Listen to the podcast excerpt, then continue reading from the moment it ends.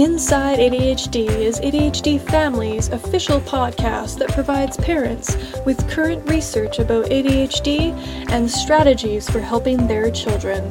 ADHDfamilies.ca is a resource website for parents of children who have ADHD. All of the resources have been evaluated by experts in the field of ADHD so parents can feel confident that they are receiving trustworthy information. For more information, visit ADHDfamilies.ca, follow us on Twitter, and subscribe to our podcast in iTunes or your favorite podcast player. If you have a specific ADHD topic that you would like to hear about on our podcast, please send your suggestions to ADHDfamilies at canlearnsociety.ca.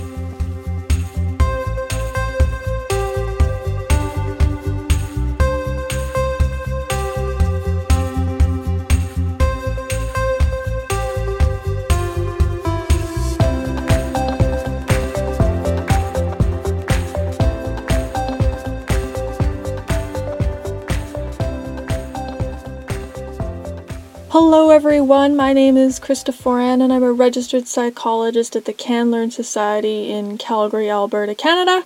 I'm also a team member for ADHDfamilies.ca, and I'm really happy that you are joining us for this episode today. It's a third. It's our third episode in a four series of podcasts entitled "The Four Pillars of ADHD Treatment."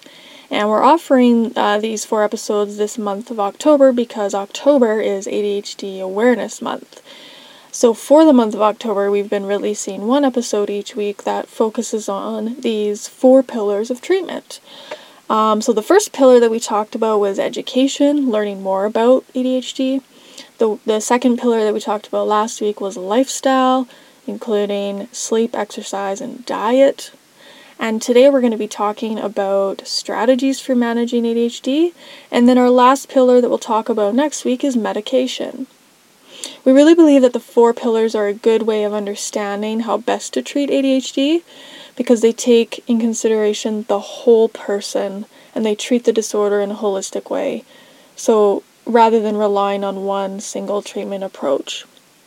Before we get to our um, third pillar today, which is strategies, I wanted to remind our listeners if you've been a long time listener or you're new to the Inside ADHD podcast, but you feel like you've really benefited from this podcast, please consider showing us your support by posting a review for our podcast in iTunes. This will help get the word out to others who may benefit from Inside ADHD.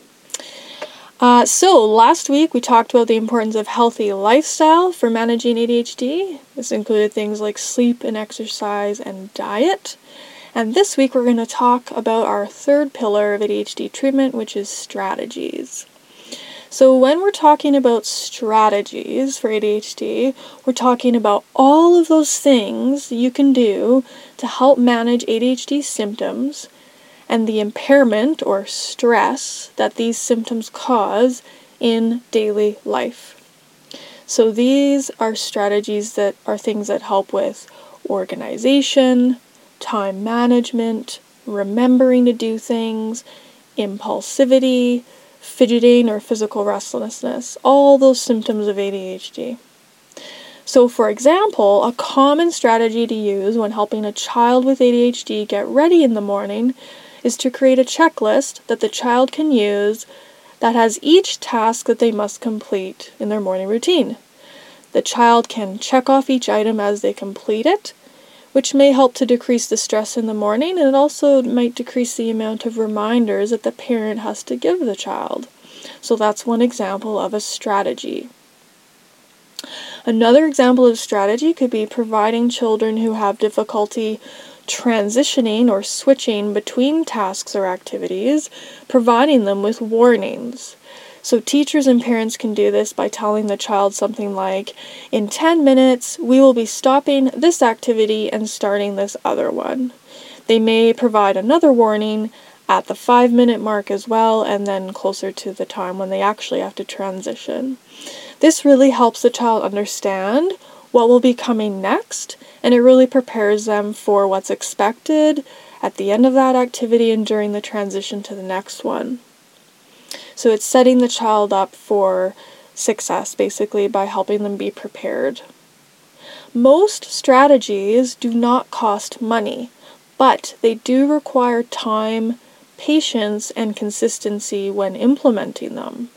Some families may choose to work with a counselor or a therapist or an ADHD coach to help them implement and experiment with different strategies. But working with a professional is not always required. Persistence and a willingness to try strategies helps increase the chances that a strategy will stick and be helpful for the family. So I really encourage parents and adults with ADHD to choose strategies for areas that are most problematic or most important to them and just give them a try. Sometimes the strategy needs to be changed a little to suit the individual person. Sometimes the strategy won't work now, but it might work later. So it's important to remember to, to, stri- to try strategies out at different times in your life or your child's life. Another thing to keep in mind is that when a strategy works and you've been using it for some time, don't just stop using the strategy simply because that problem appears to be solved. Often it is the strategy that is needed to help the person be successful. So, for example, sometimes parents might say to me that they used to use checklists with their child for getting ready in the morning, but they stopped using them because it seemed like it was no longer an issue. However, when I speak with them further about this, I find out that in fact they are having difficulties in the mornings and the checklists are probably still needed. So, here's some other examples of strategies uh, about what we're talking about when we talk about strategies. Keeping activities short and taking frequent breaks to accommodate for a shorter attention span. Think about where you, as an adult with ADHD, could do that, or where you, as a parent or a teacher, could do that for a child. Breaking tasks into smaller chunks, smaller pieces, to make it easier to get started on something. Where are those problematic areas where it's really hard to get started on a particular task because it seems too big? Consider how you might break it down. Considering what time of day you or your child is most alert and attentive, and doing more challenging or tedious tasks at that time when you have the best attention, rather than doing things that are difficult and tedious when you or your child are tired or exhausted. Reducing environmental distractions, including noise, visual clutter, so things in the room, and people interrupting, is a great way to help reduce the negative effect of being constantly distracted while you're trying to do something like homework or completing an important task. You can use to do lists, electronic alerts, and reminders, and schedule tasks into a calendar. So these are all the things that we do to remember that we have certain things that we have to do remind ourselves of those things so we don't have to constantly hold those things in our mind, and putting them into a calendar on a specific day at a specific time means that we're setting the intention that we're going to do that activity at that time on that day. Another great strategy is having specific homes for important belongings such as cell phone, keys, wallets, lunch kits, water bottles, sports equipment, etc if if these important items have a specific home, then start trying to develop a habit that every time you come into the house, that's where those items go is to their home. This will decrease the chances of misplacing them and then wasting time having to look for those items. Use visual cues such as lists, pictures, or favorite sayings or slogans that remind you or your child of important activities or perhaps uh, behavioral expectations in certain environments or situations. So, for example, you could have a note on your desk that says, Are you doing what is most important right now? That is one of those self monitoring questions which helps you to check in and see if you are prioritizing your tasks in a way that makes the most sense. And if you want more um, information about how to use self monitoring, check out our previous episode on self monitoring. It's got some great strategies about how to use those self monitoring skills. Consider using things like standing desks, wiggle cushions, or special chairs that allow for more movement when sitting for long periods is required. And this these types of um, changes in seating can be helpful for children and adults. So it's not necessarily just for children.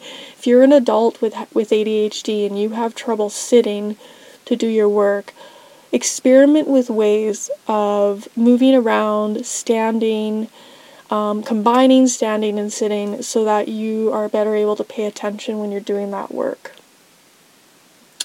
One last strategy is uh, communicating clear expectations for behavior for children who may struggle more with impulsivity. So it's really important to prepare these kids for upcoming situations and remind them of what behavior is expected of them. Basically, it's similar to that idea of providing the warning when you're transitioning tasks. You're trying to help them be prepared to know what's expected. You're trying to set them up for success to say, here's what's expected of you in the next situation, here's a reminder of those expectations. Many other strategies are provided in previous episodes of Inside ADHD podcast, so I definitely encourage you to listen to those uh, previous episodes to learn more about these strategies in further detail. So, before we wrap up, just wanted to provide some quick points about using strategies either for yourself or your child. Be open to using strategies at home, work, and school because ADHD affects all of these environments.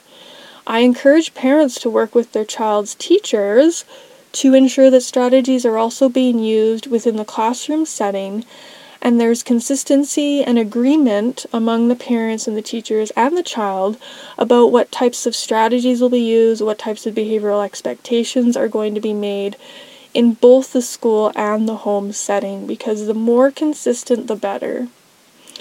Be patient and persistent when using a strategy. If a strategy didn't work, first ask very honestly did we give the strategy a fair shot and did we implement it correctly before deciding to abandon it altogether? Some families may benefit from working with a counselor or an ADHD coach to make sure that they are actually using strategies effectively before deciding that they don't work. Always, always remember to revisit strategies at different times in your life or in your child's life. Some that didn't work a few months or years ago may work now, and vice versa. Parents should also remember that while they're trying to teach their child strategies so that eventually they can be more responsible and independent, many youth with ADHD will still need a certain level of parental support in using these types of strategies effectively well into their 20s, as the frontal lobe is not fully developed until about age 25 and this can be more delayed in people with ADHD. And remember that the frontal lobe is the place where all of these skills are housed. So the time management, the planning, um, the organization, all of those kinds of skills are there. So parents are encouraged to be patient with their children and to provide a reasonable level of support to them so they can be successful not only in high school but into their early 20s. So, for more resources about strategies for managing ADHD, listen to previous episodes of the Inside ADHD podcast, and you can also search the word strategies in our search box on the main page of ADHDfamilies.ca. Thanks so much for joining us for the third episode in our four part series on the four pillars of ADHD treatment. Tune in next week when we're going to discuss our fourth and final pillar of treatment medication. Thanks so much for joining us, and we'll catch you next time.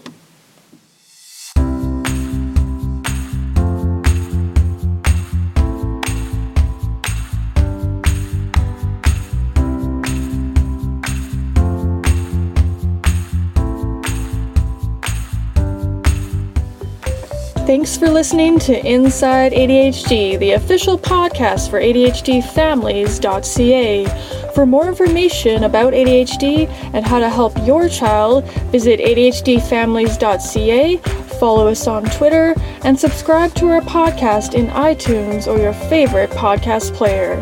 If you have benefited from the Inside ADHD podcast, please help spread the word to others by posting a review in iTunes. If you have a specific ADHD topic that you would like to hear about on our podcast, please send your suggestions to ADHDfamilies at canlearnsociety.ca.